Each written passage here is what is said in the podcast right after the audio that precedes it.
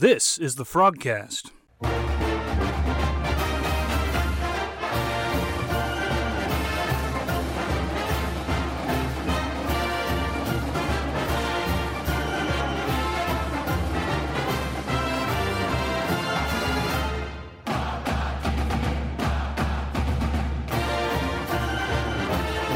Hello, everyone, and welcome to the Frogcast. They said this day would never come, but here we are. The 2017 football season is upon us. The Frogs are out there and had their first practice this weekend. We've had availability with the media.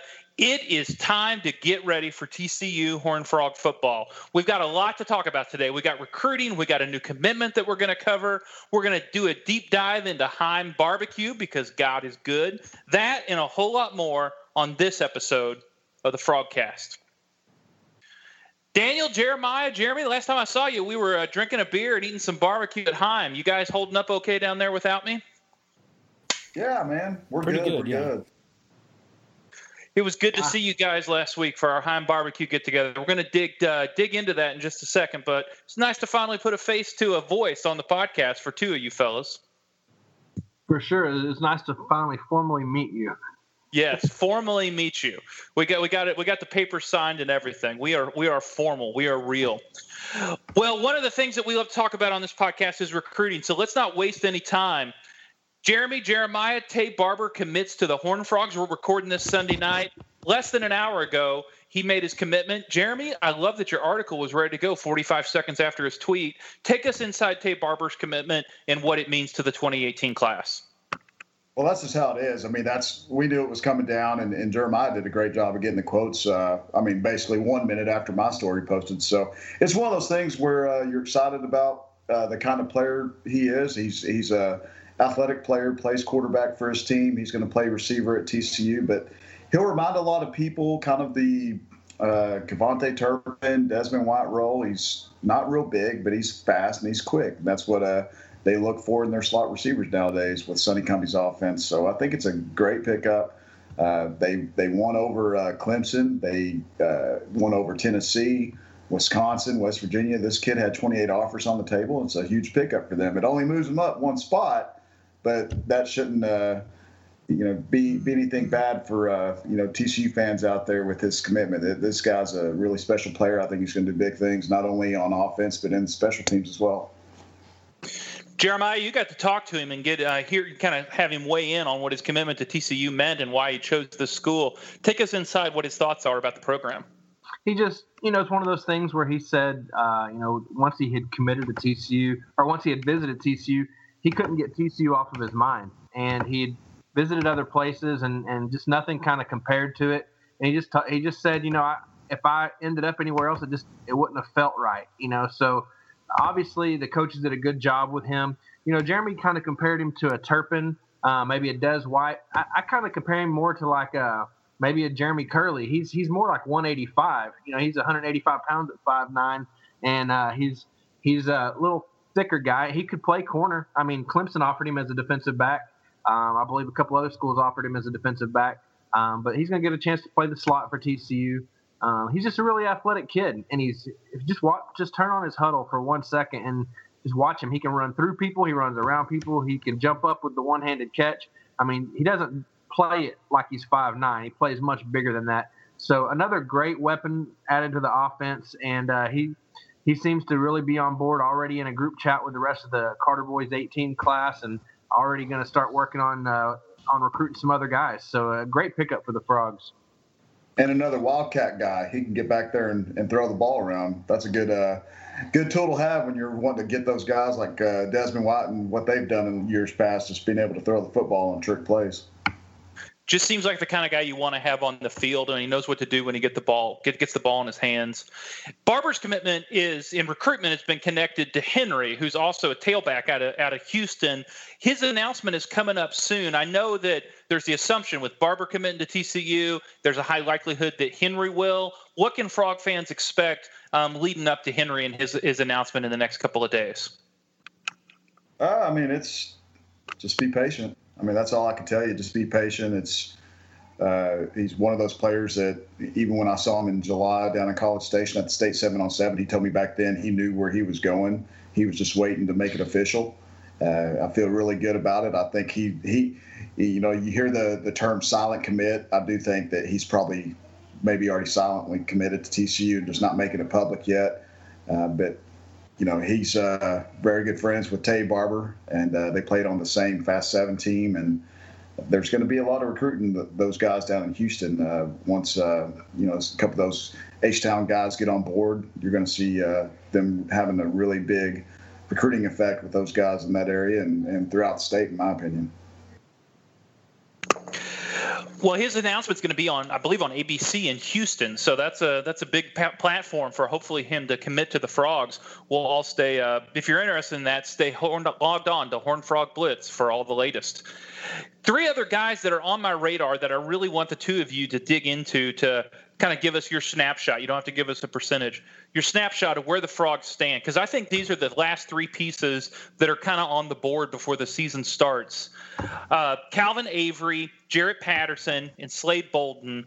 Where do you see these three guys landing, and what is it do you think they could bring to the 2018 class? Well, I, you know, personally, I've got I've got all three of those guys crystal ball to TCU right now. Um, Jeremy got a chance to see Avery out there today at TCU practice, um, sporting a TCU shirt. Um, I, you know, I think it's going to be really tough, though. You know, I got some quotes from Slade Bolden. I'm going to be running that article either tonight or tomorrow. Um, it's down to TCU and Alabama for him. Uh, he's eliminated LSU, which that was huge. Uh, he just kind of said that LSU, he didn't feel really the love from the entire coaching staff like he did from Alabama and uh, TCU. And for the LSU fans saying that he doesn't have a committable Alabama offer, that's actually not true at all. He has a committable Alabama offer. He ran 4.54 electronically at their camp. They love the guy. And so um, it's going to come out of TCU and Alabama for him. I'm not even 100% sure it's going to be TCU, um, but I've got a good feeling that it is. Uh, Avery's a little more of a kind of, for me, harder to read and, and for the staff as well. And some of the, you know, people following his recruiting, he's he just doesn't really show his hand. So I thought that was big that he made it out to practice today. Um, I'm sorry, who was the third person that you said? Jarrett Patterson, the offensive Jarrett lineman Patterson. from Cal, California. I, you know, I've got him crystal ball to TCU as well, but watch Arizona State in that one. Um, he's, you know, he's in Pac-12 country, and and uh, he very well could end up at a Pac-12 school. But I know he he does have uh, TCU uh, really high up there right now. I'm kind of on board with Jeremiah. I, I, feel really good about all three of those guys ending up at TCU. Probably more so with uh, Calvin and Slade uh, more than I am with Jarrett right now. With Slade, you can just see the way he interacted with the coaches. Jeff, you were there at the camp. Just just the way that uh, he interacted not only with the receiver coaches but with every coach on staff. He seems like he's just really at home, and uh, just looked like he was having a really great time out there. Just being around those coaches, being around uh, other athletes, getting a chance to compete, and you just see him look around a couple times. I just I just caught myself watching him and just and just him just looking around and taking it all in. I think he could really see himself at TCU, and and uh, you know there's there's been a great recruiting push for TCU going down and getting some of the top players out out of the boot, and I know Justin Rogers has been recruiting him like crazy. And uh, Slade really loves TCU. I, I, I, think in the end it will be TCU with Calvin. He was up there today at practice, looked like he was having a great time. Coach Patterson came over, said hi to him a little bit, and you know other coaches came over, said hi, and it was great for him to get up there and see the practice, just because I think he wants to really see what it's like to be at TCU as far as the going through the grind. Because a lot of coaches or a lot of players excuse me, we'll we'll talk about TCU and getting a chance to see the family aspect of it, but let's be real, the the players also want to see how the coaches are going to going to act when it's you know them not trying to sell their family or uh, sell the recruit themselves. That TCU's the place to be. They want to see how they interact with the players that are on the roster, see how they uh, react if they're mad, if they're if they're happy. They just kind of it, it, it kind of gets them out of their, the, out of the element of being in the office and trying to sell kids on what's great about TCU. Now you can see the coaches uh, in a real setting, and I think that was great for Calvin to go out there and see. Coach Patterson was in full season form, running around, going to di- different defensive groups, coaching up everyone, and and uh, obviously Zarnell Fitch, the the guy that would be his position coach, was uh, doing really really good things out there today, and I think you could just tell with Calvin that he, he likes what he sees in TCU. He smiled a lot And um, you know, I, I feel really good about TCU's chances when he makes his decision on Friday. With Jarrett, I know they would take him in a heartbeat. I know uh, he has a good relationship with Chris Thomsen. Arizona State was actually one of his first offers when Thomsen was at Arizona State, and so he has that prior relationship with them. Uh, he is a uh, uh, from the West Coast, like Jeremiah said, but I really think uh, his relationship with Thomsen might might win over the whole thing for him, and uh, it would be interesting to watch. I'll say that, but I will say for the the people that might have missed it, if they do get Patterson, that doesn't mean they're going to stop recruiting Simpson. Uh, they would definitely take both of them at this time. Is there anybody else on the board that is uh, likely to commit before before before Labor Day, before the season really gets going, both for high school and for college, that we might want to keep our eyes on? I obviously. Uh, Henry, Avery, Bolden, Patterson are the names that are kind of at the top of our list. Is there anybody else that we're not talking about that could uh, make a surprise commit in the next month that you know TCU would take their commitment? I know that the uh, the Te'Vailance Hunt kid out of Texarkana was a uh, was a kid that really really impressed them at the last camp, and he was a guy that they've been recruiting for a while. They just wanted to get him down on campus, let all the other coaches see him, especially the offensive coaches, get a chance to see him run routes, and uh, all of us saw him. Uh, we we saw him run routes. We saw what he looked like physically, and yeah, I would take that kid in a heartbeat. And that's one of those uh, players right now. He's he's committed to Kansas, and you got to when you hold up your hand, you're holding up TCU in one hand and Kansas in the other. Sure, Kansas has got some some buzz going on. They've got Doug Meacham up there as the offensive coordinator now. They've got these facility upgrades they're going to be doing, but you're still holding TCU in one hand and Kansas in the other, and one of them surely outweighs the other. So I think it's going to be one of those deals where Te'Vailance probably looks at it after a little bit and says, you know what, I want to go and uh, play for TCU. They're going to be better fit for me. Well, that's a great recruiting update, guys. We appreciate that. Those are all things to kind of keep our eye on in the next uh, week and a half, two weeks. The reason I was asking about Patterson so much is I know he visited TCU and then went right back down to and then went down to Austin before he returned home in California. And he has said his recruitment, his commitment date is going to be I believe the term was early August, so I don't know exactly when that's going to be, but I got an eye on him. I really like him. I think he's an underrated player. I know 24 7 has him ranked pretty high, I believe, but I'm, I'm a fan of, of Jarrett Patterson, and I think he's a guy that would that would work well in the Sonny Cumbie offense. So keep an eye on that moving forward. Well, like like we mentioned in the intro, the last time we were all together, we were eating barbecue and drinking beer at Heim's Barbecue. If you were not able to get down there for the Horn Frog Blitz get together, you missed something. We had a heck of a lot of fun. We were able to, you know, put some true serum in Jeremy, and he told us about all the players we lost out on because they got uh, down payments on their mortgage. No, that's actually not true. but but we had a heck of a lot of fun. So you know, we've had a big debar- barbecue debate on here. I know that I kind of have a bias towards Angelo's. I know that um, you know Daniel he loves Dickey's. He says that's the best barbecue, and there's no argument. Dickey's over Lockhart. Right. But I want but I wanted to get input from you guys. Daniel, I'd love to hear from you first. What did you guys think of of, of Heim's, and give us a rating uh, on a, on a ten on a 10, 10 star scale? How would you rate Heim's, and what did you like about it? I'm gonna go uh, nine and a half. Uh, I thought it was uh, fantastic uh, brisket. That's pretty much their uh, their staple. Um, it was it had a perfect smoke ring. It um, held up to the uh, most people uh, would say uh, if you take a quarter inch slice of brisket and hold it uh, and kind of dangle it, and it, it holds itself under its own weight, and all you have to do is p- barely pull on it, and it comes apart, and that's a perfect brisket. And that's what I got, and it had a beautiful smoke ring. It was super moist, just the right amount of fat. Um, it was perfect. I loved it, and the bacon burnt ends uh, were very unique. Um, I've had uh, you know Kansas City burn ends, which come off the uh, off the brisket, um, which is a little bit different. But this is from bacon, and that's kind of like their um, novelty item. But they're really really good, and uh, that was that was definitely a treat. I, am looking forward to going back because there's um, not only uh, other meats I need to try, but I need to try all those sides.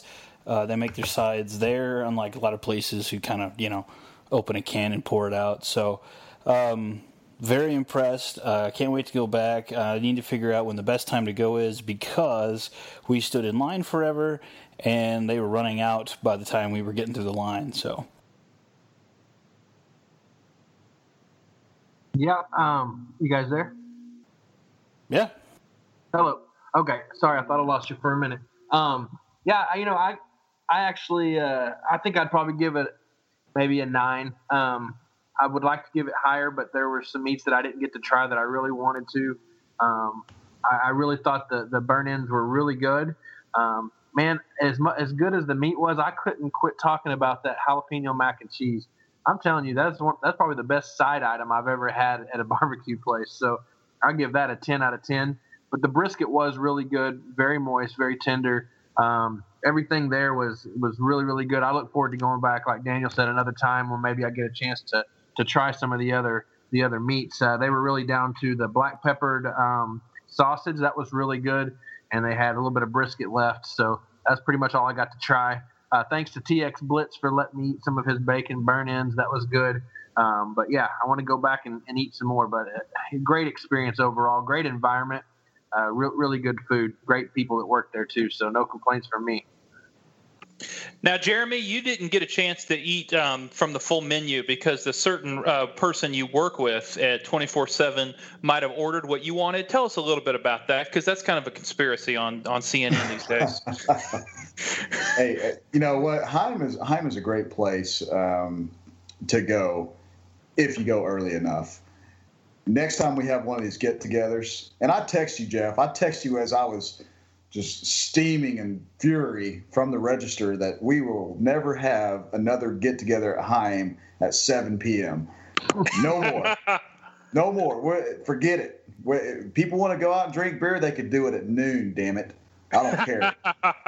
okay, so we're gonna go next time we go. We're gonna go early. But anyway, you know, it's it's a it's a great place. I love the place. The brisket was great. I did want to have some of that. I think it was the peppered sausage unfortunately, the, the gentleman in front of me got that, but I don't, I don't, you know, I don't want to point fingers. It could have been someone else. But one thing I would change, I would definitely change uh, uh, them having someone. I mean, more people work the register. The the young lady was very pleasant, very nice.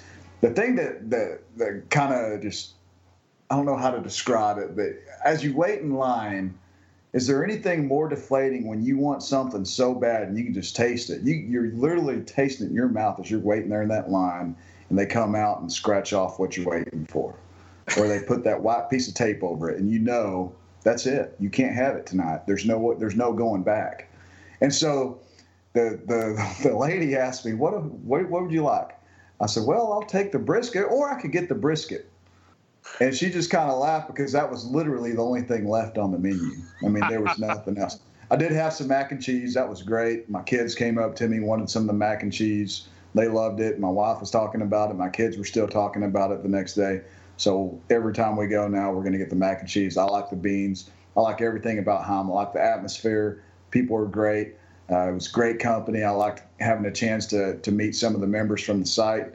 Uh, TX Blitz just like Jeremiah said, thank you so much for the bacon burn ends. Those were those were great in my opinion. And bought a uh, round of beer for everybody. That was great too. Yeah, yes, that was thank great. You it for was, that it too. was it was it was awesome getting a chance to to talk a little football and uh, talk a little recruiting with those guys. And hey, if you missed it, that's one of the reasons why we go out and do these things. It's it's good to go out and not have to worry about what you type out on a keyboard where thousands of people can see it. Sometimes it's a little bit more of an intimate setting when you get to talk around uh, some frog fans and, and you know that the people you're talking to aren't going to go spread it on a message board or uh, with their you know rival buddies that they're hearing certain things about certain schools. It's good to have that kind of setting where you can go out and really trust the guys you're you're eating with and getting a chance to know. So it's a pleasure meeting everyone that came out there that night and i hope we get a chance to do it again real soon yeah, we will do that again soon, and we'll we won't do it at seven o'clock at Heims. But I just want to reiterate what Jeremy said that you know there there's nothing uh, you know off the charts, but man, you just hear some good stuff that can't be posted online when you're hanging out together with those guys. It's, it was a good night. Good night was had by all. I will add this: I'm old enough to remember when Magnolia was a dump. I remember you just never went down Magnolia. Man, yeah, man. It's changed so much. Oh, I, first of all, I felt so old. I know. I felt so old. I wasn't hipster. I didn't have a ironic beard and skinny jeans. Man, it was that was a cool. That is a cool area. That wine bar that is, I guess, about a block and a half east man, I, I couldn't afford the water at that place. That was a sharp looking spot. So yeah, I Hey, love hey. Magnolia. Look great. Go ahead. Hey, hey, Jeff. Let's let's ask you some questions here. You had a chance to come back down. You and I spent the day at the camp. We went out. This, this is how crazy Jeff is about barbecue. He was. I told him, listen, you're down here. I want to take you to lunch. You do a lot of great stuff for us. I want to take you to lunch. And you're trying to figure out where's a good place for chicken fried steak. Where's this and this. And by the end of the, our, our conversation, you said, let's go have some barbecue. So we had barbecue two days in a row. Uh, we, I took you to Woody Creek on Friday. What was your Yeah. thoughts on Woody Creek? You know, I really liked Woody Creek. I thought that they had good barbecue. They had good sized Texas toast, which matters to me. And the banana pudding was well. They had they put some thought into that. I like the way that the vanilla wafers were kind of placed in that. So I really like the banana pudding at Woody's Barbecue. The whole, you know, I give it a I give it an eight and a half. I thought that for a for a place on the north end of Ridgmar Mall, you couldn't have told me that we'd have a place that good there. That was great. Because again, I'm old enough to remember when Ridgmar Mall on the north side was a dump. Because you're bordering white settlement, which is where I used Yep. to live. No comment. And man, that was a good spot. The only thing we didn't that I didn't get to do because we had to go back to the camp was have a cold beer. And I I like their little bar there. That looked like a good spot to to belly up and have a couple shiners one one afternoon after work. So maybe we'll make that happen sometime. Yeah, it's a it's a great place. And and, and what's your overall thoughts on that camp? I know it was kind of like a kid in a candy store getting to see all those prospects out there. Now you kind of got a chance to see what myself and Jeremiah get to see when we go out to those camps. Give give us your thoughts on that. No, it was great to be out there with you to cover that camp. I mean, I put this online and I'll answer your question, but it is great to see what a great relationship Jeremy and Jeremiah have with the staff and how willing they are to, to just share things casually and just be like, hey, this is what's going on. You might want to think about this. Hey, this is what's about to happen. Keep it under wraps for a week. But I, I enjoyed being out there at the camp. It's very well run. It one of the one of the difficulties, and this is something that I, I give you guys credit for sorting out. You'll have 300 kids out there 20 of them could maybe play division one football the rest of them are going to be competitive high school players and you somehow have to sort through all these kids that are dressed the same trying to figure out who's the elite athlete and you're like oh you know you can find daryl simpson in a crowd. Well how do you find a d-back how do you find a wide receiver? How do you find a kid with uh, linebacker speed? And it's hilarious to listen to the coaches and you guys how they evaluate players, what they what they look for in players, because it's it's more than just who's big and who hits hard. So I really enjoyed being at that camp and watching how the assessment and the evaluation process unfolds. And it's it's not linear. It's not just simple sitting there with a clipboard and watch a kid run a 40. It's a heck of a lot of fun to see all that stuff unfold in front of you. Yeah, one of the funny things was uh, we're standing out there. I'm going to tell this story. When we're standing out there, we're watching the linebackers out in the sun. It's about 95 degrees, and you're like, "Hey, Jeff, see that kid over there, third from the back? He's man, that kid, that kid's going to have an offer before the day's over." And I'm just staring, and I'm looking. I'm like, "All right, who, all right, who do I not see?" And maybe I counted it wrong. And this kid looked like me in seventh grade, and he's out there working hard, and he's going to have a good season, I'm sure. But I'm like, I look at you, I'm like are you talking about that kid? and you're like, no, he's that he's not going to get an offer. I just wanted to make sure that you were paying attention. so that was pretty fun to get the get get my chain yanked by you right out there while I was trying to pretend like I knew what I was doing, evaluating players. But I love the camp. It was very well run. The, the staff does a great job.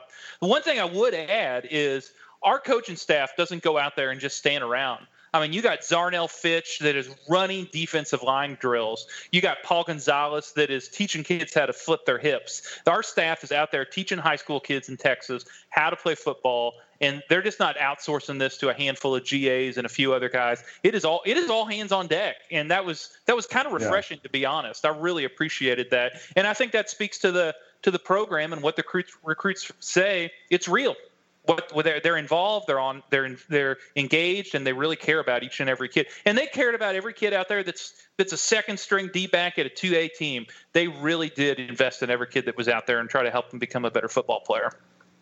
Yeah, that's the thing that they go out there and try to try to prove to everyone that they they if you're going to spend the money to come get coached by them, they're going to coach you up. And and there's not one of those coaches after a camp that's just not soaked from head to toe in sweat from them just busting their butts out there, making sure they're they're giving uh, those kids every every amount of time and, and, effort they can get from a major college coach, and it, it's it's cool to see because you know those coaches really do care, and uh, they, they've already got the uh, uh, mantra of being the best evaluators in the business, and you can tell they really go out there and evaluate kids. One of the things that I, oh, I'm sorry, one of the things that I like about the camp is it doesn't matter if there's you know 40 blue chippers out there or if there's one.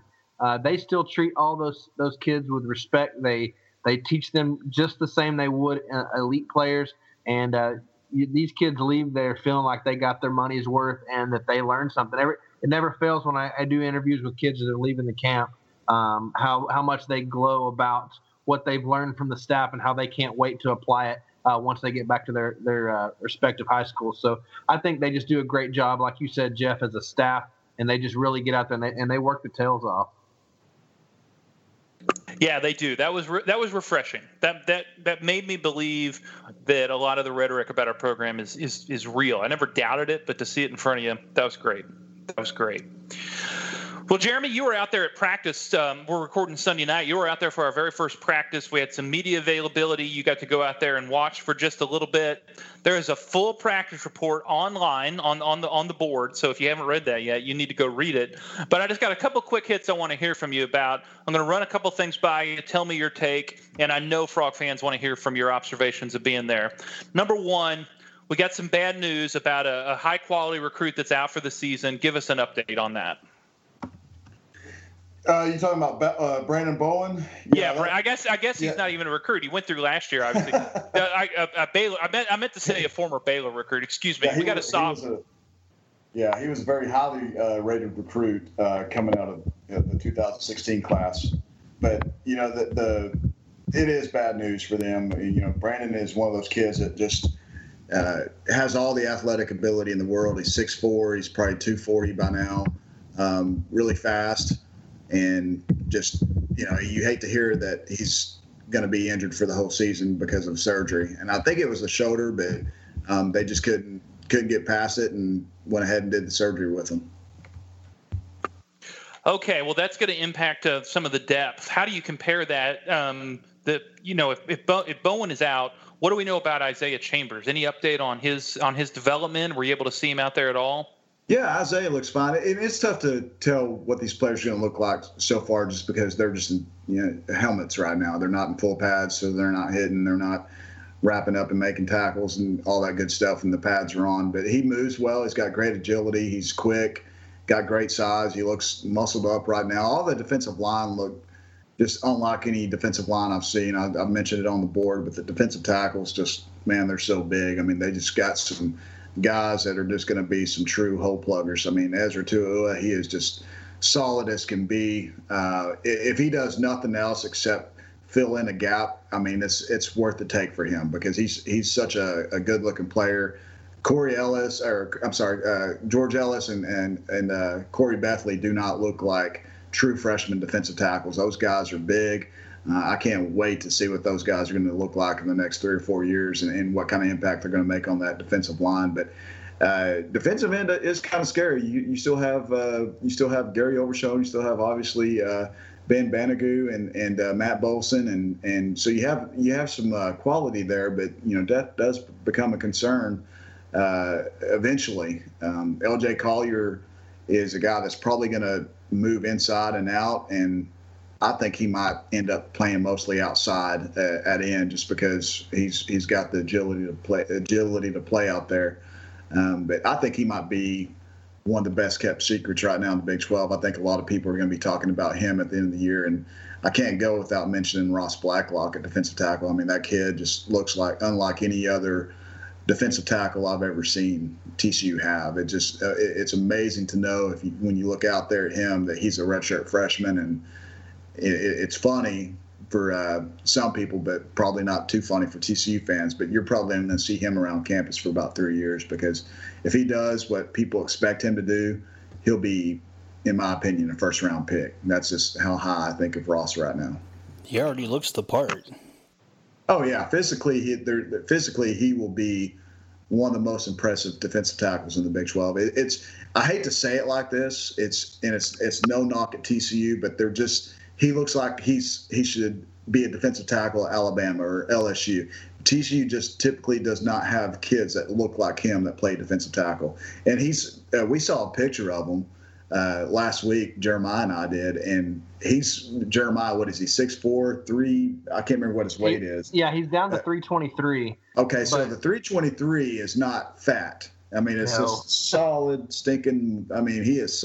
Now, I'm not going to sit here and say Ross Blacklock has a six pack, but he doesn't have a big old fat belly like you would see in a defensive tackle. I mean, he is. He is Uh, solid. his as a body has changed. He's- Yeah, his yeah. body's changed a lot since his fresh, uh, his yeah, true freshman year. yeah, completely transformed. But when you when you you take into account his his uh, uh, physicality on the defensive line, he's so strong. He's he's quick and just his pure size and strength, man. He's just you, you've got the ingredients there. If he does what everyone thinks he can do on the defensive line, you'll see a NFL first round pick from the defensive line from TCU in the next three years, in my opinion. Wow, you heard it here first, folks. That is that is quite a high bar, and I don't think there's really any hyperbole in what you're saying, to be honest. So, one of the other things that we kind of got our eye on this year is a strong freshman crop coming in. Um, Jalen Reagor was the only top 10 player in the state of Texas that stayed in the state of Texas last year, and the Frogs were able to land him. How does he look out there? Because expectations for him are, are really high. I know Jeremiah's high on him. What were you able to see out there in terms of Jalen Reagor being able to make a play to, to see the field this season? Reagor runs really good routes. I was kind of surprised to see where he's lined up right now. Uh, he's playing outside. I, I thought he was going to start as a slot receiver, but uh, man, he runs some great routes and he he does a great job using his hands as a receiver. It sounds silly to say, you know, of course the receiver's going to use his hands. He never lets the ball get to his body. He has perfect form. Um, and it's just the only reason I don't think he's going to uh, see a whole lot of playing time this year is because he's playing behind two seniors. And but you know the good thing is is that he he will be used in the slot and outside, but right now he's going to stay outside. He's going to be used on special teams and, and one on ones. Oh my goodness! I mean that kid. He I'm not going to point out the defensive backs that were covering him, but let's just say that he made some some decent ones look pretty bad today, and and uh, he he does a great job. Um, just completely fooling the cornerback. He, the, the way he kind of fakes some moves, and he'll he'll have a cornerback completely turn his hips and take off one direction while he's running a running a little out pattern. Today he ran a about a 12 to 14 yard out, and everyone could have swore he was going deep. But the way he just shut it down at 10 to 12 yards and just came back to the sideline, the cornerback was literally going toward the deep ball still and uh, you know that was a pretty impressive route and you know you got a lot of oohs and ahs from that route when when uh, he ran it unfortunately the ball wasn't delivered near him but uh, you know it was a great route nonetheless Glad to hear that our, our top recruits are, are making a splash here early on. I always like to gauge the, the level of the team off of Coach Patterson's attitude. There seems to be an inverted relationship between those two things. Tell us Yeah. tell us what you saw Coach Patterson out there just in the first day and as well as the first media availability. man he's awesome i mean as as tcu fans i mean the, y'all should be celebrating the fact that y'all have gary patterson as a coach. I mean that guy is not he's not the ceo he's not going to stand on the sidelines with the with his arms crossed talking to the the different people that are up there watching practice or just visiting. And he's going to go from station to station. He was out there working with the safeties. The safety split up uh, between free safeties and strong safeties and weak safeties. They split up. Glasgow was working with one group and coach patterson was working with a group and you can tell i mean if, if a player makes a bad mistake he's going to get on i mean all of us has, have seen it in a game and and for Jeremiah and myself, we've seen it in practice over the years. We we know how intense he can get, but at the same time, as as intense as he can get, he's gonna he's gonna see a good play and he's gonna go over there and pump that kid up. I mean, he's he he knows where to bring kids up and he knows where to bring them down. But he always if, if he brings a kid down, he's gonna build him back up, and uh, he does a great job of that. But he just goes from station to station. It doesn't matter if it's a he, he worked with the safeties, then he ran over there to the offensive line just to watch the offensive line. Then he's going from the offensive line over to the defensive line. He's never in one spot at any given time, uh, it, just for over you know five ten minutes. I mean, he he's constantly on the move, and he even joked around on Saturday, "Hey, I've lost weight, my knee's good, and they're going to have to you know players going to make sure that you know they can take me," and uh, he was, you know, we joked around after practice today and and uh, asked him if the players were ready for him, and he said no, they weren't ready for me today. He said maybe maybe uh, maybe as practices go on, they'll be ready for me, but it's fun, you know, just to watch him and interact because there are, you know, it, there are uh, two different two different people when coach is out there, and he'll fully admit it. You know, the day I spent with him, I got I got to meet uh, Gary Patterson, Coach P. But there is a uh, there is a Coach Patterson, and Coach Patterson is the guy that is definitely out there uh, making sure his players are doing the right thing and, and, and listening and, and being able to be coached.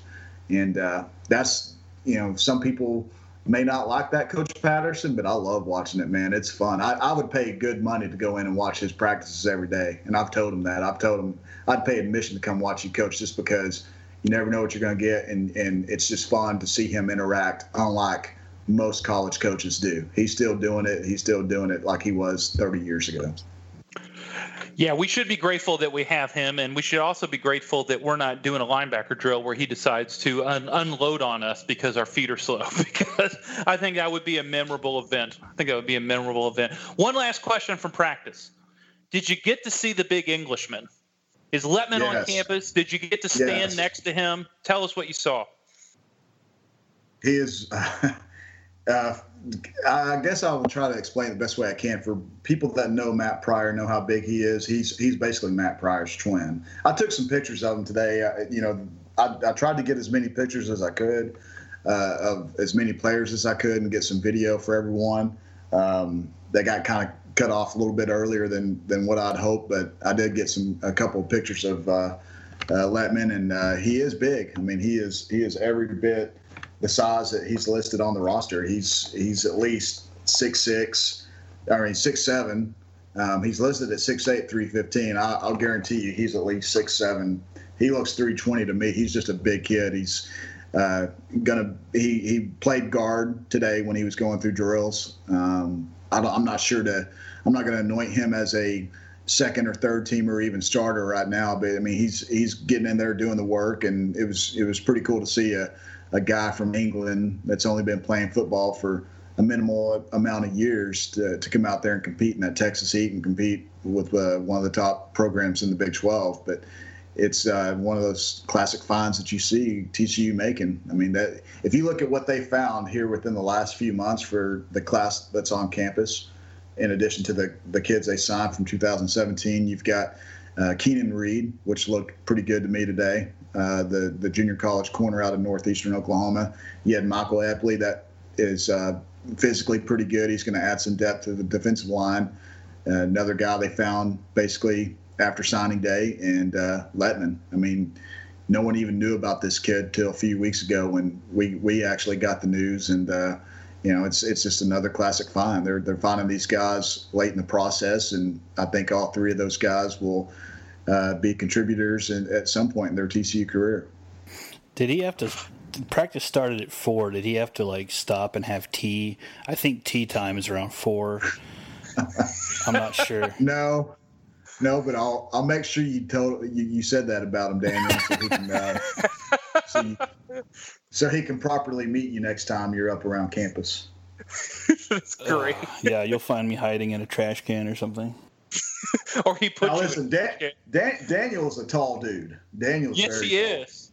Dan, Daniel, how tall are you? Like six five, six six? Six five. How tall are you? Okay. Letman's probably a good two or three inches bigger than you. Like he, he is, he is very big, man, very big. Good lord. We'll take all the size we can get up front. I think that's going to be good for us this year. Well, guys, we're going to switch gears here. We've got the class of 17 that we that we were obsessed with all the way up until signing day, and now they're on campus, and we're getting reports on them being in purple out there at Amon Carter. That's great. We're going to do a quick section here I've heard on other shows called Buy or Sell.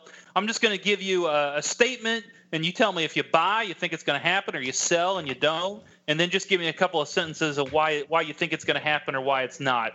Uh, Jeremiah, we're going to start with you. Jalen Reagor scores seven touchdowns this year. Buy or sell? I'm selling that. I just I think he's got the ability to, but you know, with, especially with the news that Jeremy just broke about him playing more outside. I think the thing is he's going to be good enough to get in and probably play some slot too. But seven touchdowns is a lot uh, with the other talent that they already have. So I'm going to go ahead and sell that. Jeremy Clark, Shawn Robinson starts seven games at quarterback, and injury is not a factor. Buy or sell? Why are you giving me the most controversial question, man? Because you're the one that was out there at practice today. No, you didn't say start man. though, right? You just said play. Just no, like, you said like start. No, you start. said start. I said oh. start. Okay, okay. So here's how this goes. Well, Jeremy Clark said Shawn Robinson is going to start seven games, so there's a quarterback controversy. You know, I. Oh gosh, Jeff, how'd you do this to me? I sent you this outline like three hours ago, and now you're mad. hey, listen, listen.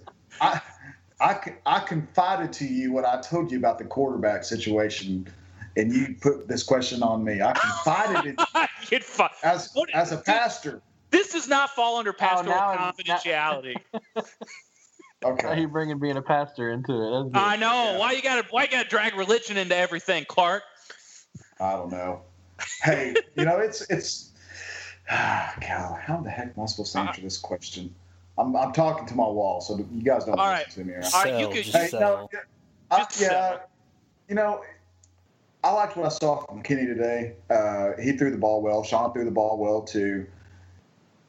If if the frogs come out of the gate struggling, and they're you know two and two, whatever. I don't think they're going to struggle at two and two, but, but let's just hypothetical reasons. If they come out of the gate struggling, then yes, I will say that Shawn Robinson will start seven games because at that point, if you're playing for a bowl, then I think even though he would never admit this because he wants to win now, but I think Coach Patterson would like to start seeing what Shawn would do and kind of build for the future a little bit. Um, and if he's not, if it's if it's to a point where the talent gap between Kenny and Shawn's not that great, then I can definitely see him do it. And right now, if you're talking arm strength, there's not a gap. Shawn's got as strong as arm as Kenny does. If it's accuracy, there's not really a gap because Shawn can throw the ball just as accurate as Kenny. they both run good, and both of them are have durable bodies. They're they're both 215 range, can take a hit. The the difference right now is knowing the offense. Shawn's a true freshman. He's only been in this offense for a few months. Kenny uh, has been around it for over a year now, almost two years, when he was sitting out for transfer reasons. He's he's been around the, the offense. But if he, I'm long-winded here. I'm sorry, but it's a tough question to answer. Uh, if if the Frogs start out of the gate slow, then yes, I think Shawn Robinson will start seven games. So I'll buy that. We got breaking news. Jeremy Clark has announced that Shawn Robinson will be the starting quarterback. All right, I'll, I'll well, let you off the hook on that I one. Was, I was wondering, you said a minute ago about Reagor running like 12 or 13 yard little route that fooled the cornerback. And I'm so, not answering that question. You, you know what I'm going to ask? Okay, never mind. Yeah. Yep. Great question. You, you you said what was on all of our mind, Daniel. I love it. Because that's that was going to be make the decision between buy or sell for me. So. Oh, next question for you, Daniel. Buy or sell? Ross Blacklock, second team Big 12 defensive lineman. Uh, sell, because he'll be first team. Nice. Good save. Strong, strong. Strong. Now you you're a tall guy, as we already highlighted. You stood next to him. Was it last year at the spring game when he was on campus during uh, after um, I don't remember seeing him the spring game. I I walked past him uh, leaving a basketball game. Um, and he was walking around in like sweats. He's yeah, he's as tall as me. But back then he was still a little um, out of shape still, and but still a huge dude. Yeah, I think you're right. I think he is going to be first team. I cannot wait to see Blacklock on the field this year. Jeremiah sticking with the defensive line. Uh, over under or buy or sell. Ezra Tuau's age gets mentioned six times this year, at least six times. Oh, I'll buy that. That's probably going to get mentioned quite a bit. But it's okay. I mean, that's hopefully they're talking about him a lot to bring up his age, and I think that'll be something that you see because I think this guy's physically ready to, to compete right now. So uh, it's a great pickup for the Frogs. So I, I buy that right now. Yeah, I think they're gonna. I think they're gonna be. I think that's gonna be right up there with Jordan Shipley and uh, Case or Colt McCoy were roommates. They're gonna mention this over and over and over and over again. He's 25 years old, so we'll see how it goes with Did that. Did you know that uh, Shane Buechele's dad is uh, Steve Buechele? That was mentioned a lot. Did you know Boomer White used to play? I was getting ready to say that. Did you know Steve Buechele's dad had a vasectomy before he was born? Oh, did not know that. No. Oh. You didn't know that? That story is all over. I'm not just making that up. What Like, websites that's- are you on? Wait, Steve or I- Shane? Because that that's weird. Steve. Yeah, I'm not just making that up. Steve had a vasectomy, and then they had Shane. I'm not. Somebody go look that up. You're going to find that on the Austin American Statesman. That's just not some garbage I pulled off of Reddit. I promise. I promise you. I'm not. Somebody listening to this, like, yeah, I heard that all the time too. Um, Jeremy, George Ellis red shirts this year. Buy or sell? I'm going to say. I'm going to say bye. No, yeah, he's going to redshirt. I think he'll redshirt not because he's not talented enough to play, but just because I think the defensive tackle spot's so strong right now that he can afford a redshirt, so to speak. And, and I don't know if that new rule's been passed where they can play four games and then be put on redshirt. If that rule passes, then I could see him being one of those guys that does that. I don't know if you guys have heard about that rule, the, the new rule Yeah. they've proposed where they can play four games and still be redshirted. And that's a rule that they are hoping like crazy to get approved. Is it any especially four games? Yeah, any four games. Okay. Any four games. Yeah. Wow, that would be pretty darn good. I like Yeah. that. That'd be cool I if like you could, that. if you had like an injury and you could bring him in for the last four and it still count as a red shirt. Yeah, that's what they were talking about. Kind of, you know, if you have a if you have a kid that say say if he plays three games and you want to redshirt him, and then if you have so many injuries and you literally have to pull off a kid's red shirt before to play that last game, he could still play that last game now and and still be able to uh, have a red shirt. Even if he plays the first three games of the season, misses the next eight, he can still play that twelfth game and get a red shirt. That's cool. I'll, that would be a great rule. All right, last question for you, Daniel. Buy or sell? Uh, Van Zant regrets not going to Baylor. Um, sell because why would anyone regret not going to Baylor? What what came to my mind was that he and Trestan Ebner, Ebner were such good friends, and Ebner has been moved to running back. I don't know if you guys saw that, but he they're they're so thin at running back. He went from playing deep, being recruited to play DB at TCU, went to Baylor to play wideout, and now he's going to be playing running back with Baylor. With what do they have? Five, four offensive linemen on full scholarship. So Well, you're using facts and Richard- logic, but when I hear Baylor, all that goes out the window. So I just Yeah. yeah so You just tossed off. You just tossed up a softball question to Daniel. I I did. want, I want you to ask him the Shawn Robinson question. Okay. Buy or sell? Shawn Robinson starts seven games this season, Daniel. well I need to know about that pass to Reagor first before I can answer that. Oh, I can, oh, okay, I. I, I can confirm that it was not Kenny Hill, nor was Nice. it Shawn Robinson. Okay. Okay. Okay. Okay. Okay. Sounds good. Then Sounds good. then I sell. you sell. All right, I can go for that. I can go for that. Well, we had some listener questions, but I swear we've almost answered all of them. Uh, let me. I'm scrolling through here. I think we've kind of answered anything, everything. Are there any other offensive, Jeremy? Are there any other offensive linemen that we're looking at other than Jared Anderson and Daryl Simpson right now that um, we should be keeping our eye on? Well, they really want to get tackles, um, and and I think those two right now are the top two guys on their list. I mean, obviously they're going to look at Willie Allen once they can start talking to him on September first.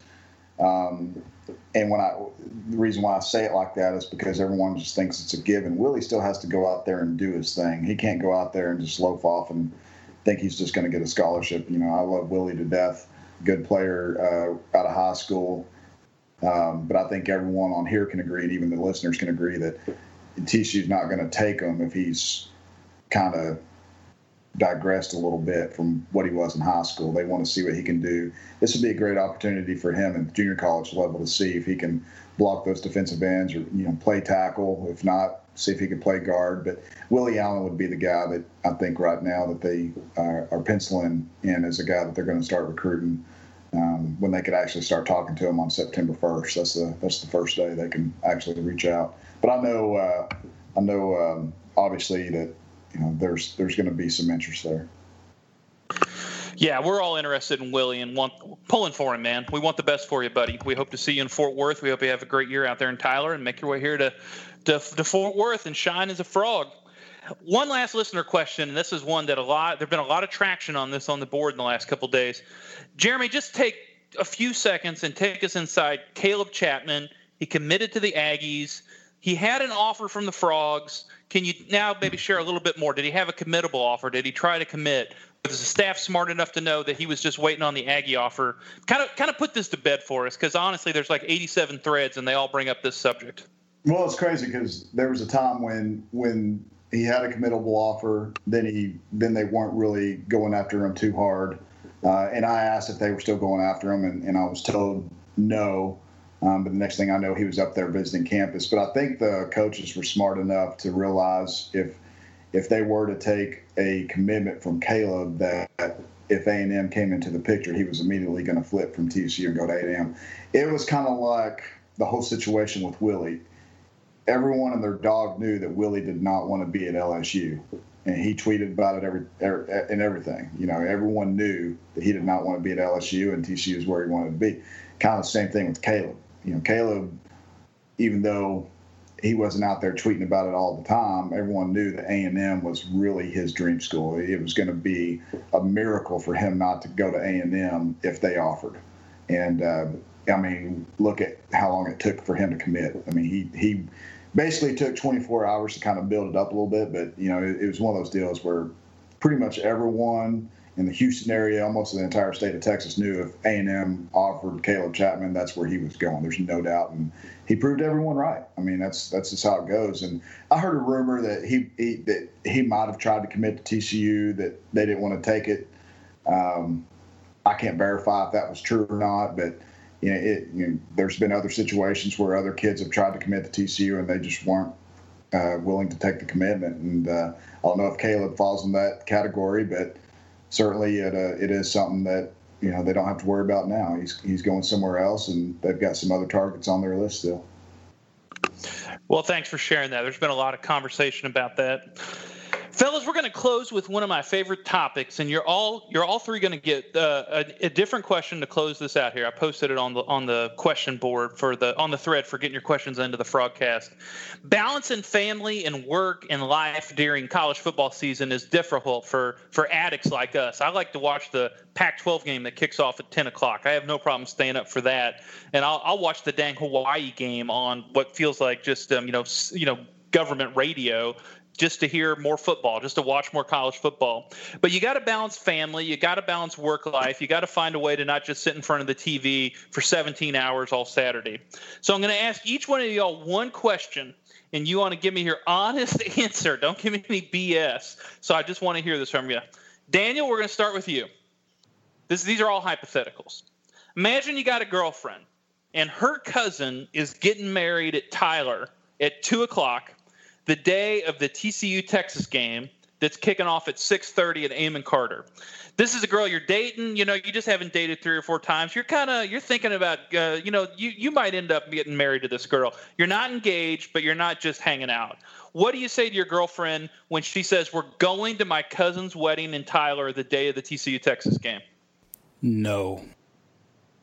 No, and under no circumstances do you follow a girlfriend to a wedding with her family on when TCU's playing at home, especially against Texas. Yeah, and that's that's probably why I'm single is because I answer stuff like that. So, um, yeah, I I wouldn't go. I'd say no, sorry. Yeah, no no shame in that, man. I mean, it's true. I'm not. I I have weird priorities and. uh you know, I'm TCU football's one of them, man. That, that's that's, right.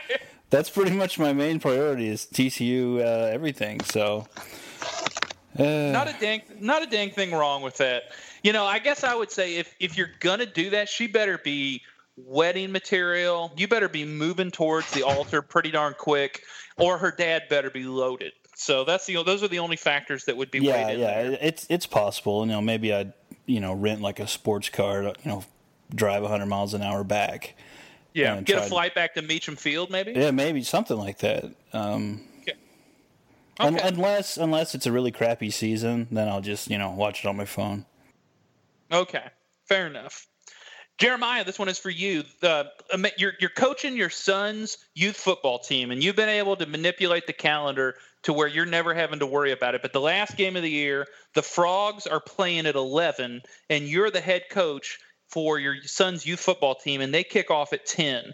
Are you taking a knee the entire second half to run out the clock, or are you playing to win? What's more important, winning your son's youth football game or being home to watch all of the Frog game? It depends on uh, what which game it is for TCU and how important it is for me. Um, that's just an honest truth. Uh, if it's if it's if the Big Twelve title's on the line, I'll I'll have my assistant coach fill in that week. Nice. Nice. I like that. I like oh, let's say it's West Virginia for bowl eligibility. Yeah, um, I'm going to go ahead and coach. Go ahead and coach my team, my kids' team that day. Fair enough. Fair enough. DVR. DVR, that's right. Hey, All right, I Jer- had that scenario. I had that real life scenario play out. By the way, Oh, you did? Tell us about it. uh, I was coaching my son's flag football team when they were on the the, the year that they won up in West Virginia with uh, uh, overtime. Oh, yeah. Oberkrom's kick. Yeah, I didn't see that live. Okay. Wow. Yeah. Crazy, crazy. I had to catch Well, that Jeremy- on the radio. I was watching Oh, it. I was li- I was listening to Estridge on the way home. Yeah, it was good. I was watching it on my phone driving back from a wedding that I officiated. So, yeah, there we All go. right. We all we all got our price. All right, last one for you, Jeremy. You're a happily married man. You royally piss off your wife, and she wants you to take her out for a nice meal as a way of saying I'm sorry. And you got reservations at six o'clock at, at, at the Reata, it's somewhere in downtown Fort Worth. And you're like, honey, we just got to watch the 2:30 game at home. They're playing. Let's say they're playing in Stillwater the game goes into overtime and it looks like you're really to like cut the window short to make it for your six o'clock reservation or since it's a big 12 game in overtime you're probably not going to make it what do you do do you do you piss off your wife even more or do you listen to estridge in the car So you're giving me all these real life scenarios. See this? There's, it was there's no october of 2011 No, no, no. There's there's no there's no question. I don't even schedule a, a makeup date on a Saturday because she knows I have to work, and so it's great for me. I mean, all these questions are easy for me because it all leads back to Well, now. If I'm a what if- fan, if I'm if I'm just a fan, Okay. then and I'm trying to and I'm trying to play nice, Mhm. then no. Happy wife, happy life. You know, you can go back and DVR. That's a great thing about technology nowadays. Yeah. You know, the weekend of uh, my wedding, the I got married the day that TCU beat Baylor. So I think it was 20, 2007. It'll be 10 years uh, in first of September. And so I was getting this is back before everybody had smartphones. So I was updating the uh, the computer score on the box score on my computer in my office across the hall from the sanctuary where I was about to get married. And then somebody came up to me right after the wedding and told me the score, and I was like, "Oh, this is awesome!" So, yeah, I got even- one. I, yeah, here's ahead. one for you. Here's one for you. Okay. I'm all ears. this season, TCU's playing uh, in the Big 12 championship. The winner gets to go to the playoffs. We all know this. Whoever wins this Big 12 championship is guaranteed a playoff spot. It's on a Saturday night. Mhm. You're the pastor at your local church. Yes. You get a call from one of your uh, most cherished, uh, cherished members of your church. They have marriage problems. They need to talk to you right now, and it's during the Big 12 championship. What do you do? Turn your This- phone off. Turn your phone off. Uh, this is this is why God. This is why This Hey, is why God- feel good, no. does it, Jeff? I got a great answer. I got a great. This is why God equips other people to care for people. You know, it's not just the pastor's job to take care of the church. We need to be there for one another. And so I would, I would uh, just let it go straight to voicemail because I got all uh, so many church members with their real name, and I don't answer phone calls I don't recognize. Let it go straight to voicemail, and then of course I would respond in a in a very timely pastoral way at halftime. I was gonna say, do you have like deacons or anything that you could pass? Oh that yeah, off to? I, I got people, I got elders, I got folks, and yeah, they could they could that, that, yeah, that that will be fun. And and you know what else I could say? I can't believe I'm going to say this. If you're waiting until now to call, it's probably too late, Bubba. So just don't worry about it. oh snap! That's not true. I'm just joking. I'm just joking. But no, I would have that. I would have a hard time with that. That would be a tough one. You know, honestly, it's uh, my church is so young. Like I'm, I feel old at my church. Like we have so many young people, and um, it's it, they. You know, their issues are, are they have real issues, but it, it doesn't involve um, you know, people dying during the TCU OU game. so if they got marital problems, we I would have probably known about it, and I'd, I'd, say, you know what, let's find a time to get together for a beer. I'd love to talk with you about it. So that would probably hey, be my cop out answer. When we have another uh, when we have another show, I've got a great story about a, a, a time at the TCU OU game where I almost did see a man die right beside me. okay. Well, that'll be the lead. That'll be the lead next and, uh, next and, episode. And the, and the press box. Yeah. You notice how someone, you notice how someone's getting real quiet. Somebody's not saying anything over here. oh, okay. Well, we'll look forward to hearing about that. Whoever that guy is. Um, no comment. Well, guys, as always, this is a heck of a lot of fun. We hope you enjoy listening to it. A Couple things. If you are a faithful listener and you've made it an hour in here, a couple things we'd love for you to do. Go on iTunes and subscribe if you haven't already and give us a rating. We would love for you to drive our ratings up. This is the way that people find our show. Also, if you're on social media, if you're on Facebook or on Twitter and you see our link, please share it. Please retweet that. Please share that. We we want to get the word out about the Frogcast. We think we put together really good. We put together really good content a lot of good recruiting insight and a lot of uh, a lot of just having a good time. So please share this if you get a chance to, to track us down on social media. As always, you can find us on Facebook, on Twitter. You can go to thefrogcast.com, and we're proud members of uh, CBS uh, 24/7 Sports with Horned Frog Blitz. We're glad to glad to call this place our home. So as always, for Daniel Southern, for Jeremiah Clark or Jeremy Clark and Jeremiah Glenn, I'm Jeff Mitchell. Thanks so much for listening to the Frogcast.